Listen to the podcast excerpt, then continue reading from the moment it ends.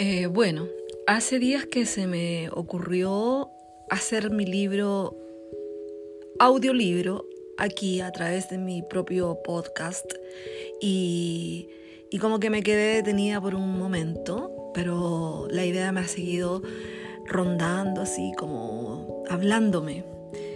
Y, y tengo la certeza de que las ideas son están vivas, son reales y que cuando no, no las tomo en cuenta, ni, la, ni les doy agua, ni las abrigo, ni, ni las eh, abrazo, pues van a ir a buscar otro lugar donde encuentren todo eso. Así son las ideas. Así es que eh, me decidí esta tardecita eh, continuar con este audiolibro, Solo hoy, siente el olor del libro oculto en tu interior. Ya un poco conté la historia de cómo se había comenzado a gestar, también en honor a, este gran amigo que me ayudó a manifestar esta obra, que, eh, que es Guillermo Gousen, que se fue a otras dimensiones hace como un mes y algo. Y a través de eso también, insisto, le quiero rendir un homenaje a él por todo su ser que, que compartió conmigo, porque cuando una persona se va, lo que nos queda de esa persona son las experiencias compartidas y en realidad eh, se va, pero sigue habiendo ese vínculo a través de ese haber compartido, ¿no? Entonces hablé un poco eso, también luego hablé de mm, leí la parte de los agradecimientos y así voy a ir porque es un audiolibro diferente, especial. Porque es mi propio libro, es mi propio, mi propio podcast y son mis propias experiencias, entonces voy a ir relatando el cómo se fueron gestando y, eh, y cómo se manifestaron luego en, en las páginas, en estas páginas preciosas de los libros, que yo siempre digo, o sea, si me preguntan qué es la felicidad, para mí los libros son felicidad y viajar. Ese es mi concepto, mi definición de felicidad. Bueno, resulta que un día, de las primeras veces que venía a este país, a los Estados Unidos, desde México, un día fui invitada a una a un evento, a una actividad que se denominaba Domingos Culturales en, un sector muy nice de ahí de Miami, eh, Coral Gables, donde la reunión se desarrollaba en una librería denominada Books and Books, también muy nice, muy ordenadito todo y me gustó el ambiente. Bueno, donde haya el libro, sea como sea, siempre me va a gustar ese ambiente. El solo, el solo hecho de verlos, tocarlos y poder olerlos ya me traslada a un universo eh, magnífico que tiene que ver con mi esencia.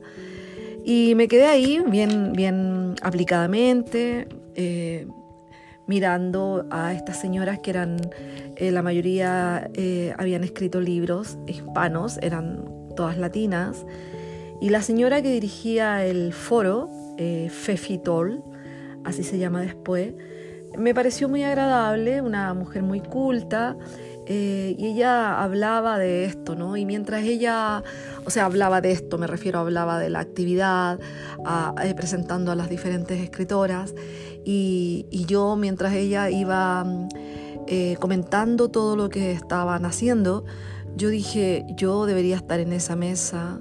Eh, de hecho, yo andaba con una amiga de esos tiempos y ella me dijo lo mismo que yo estaba pensando, tú deberías estar ahí, en esa mesa. Era una mesa como eh, ahí donde se ponen como las personas que escriben y la mesa es como nosotras las escritoras y ustedes el público, ¿no? Em, me gustó la actividad, me sentí muy cómoda, me gustaron los relatos de cada una y, no, se me, no se me fue la idea ni de la mente ni del corazón de estar ahí eh, en algún momento con mi libro.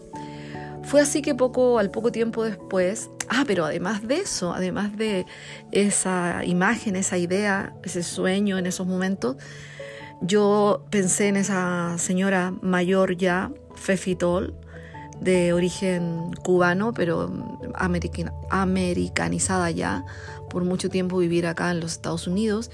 Yo dije, ella, me va, ella va a prologar mi libro, porque tenía que ver mi libro con la palabra y la riqueza, la semántica, y me pareció que ella era la persona indicada para hacer un prólogo de Soloy. Y así pasaron los días, yo me conseguí su correo y le escribí. Y le conté mi idea, mi, mi, afán, mi, mi, deseo. Y ella me contestó y me, y me, dijo que si volvía a venir a, a Miami, eh, la ubicara para tener una reunión. Y bueno, al poco tiempo yo vine de nuevo a dar mis seminarios acá, a Florida, y concerté una reunión con ella, una entrevista ahí en, el mismo lugar, en el cafecito de Books and Books en Coral Gables. Y, resultó de ser una charla muy amena, resultó una conversación también muy rica, entretenida, con una mujer que me parecía y me parece bastante, eh, por decir una palabra culta, ¿no? Es una señora ya con mucha experiencia y que sin duda amaba las letras, le gustaban los libros como a mí. Fue así que nació el prólogo de Soloy, que ahora les relato en este eh, very special audiolibro prólogo. Cuida tus pensamientos porque se volverán palabras. Cuida tus palabras porque se volverán actos. Cuida tus actos porque se harán costumbres. Cuida tus costumbres porque forjarán tu carácter. Cuida tu carácter porque formará tu destino y tu destino será la vida. Mahatma Gandhi. Comenzaré compartiéndoles que es la primera vez que escribo un prólogo. Me ha impulsado la calidad narrativa de esta historia. Les confieso que el lenguaje es mi fascinación entender cómo se relaciona con nuestro pensamiento, descubrir cómo por este medio de expresión propio de la naturaleza humana, ese sistema de símbolos puede llegar a convertirse en un arte, que además de comunicarnos nos ayuda a nuestra realización personal.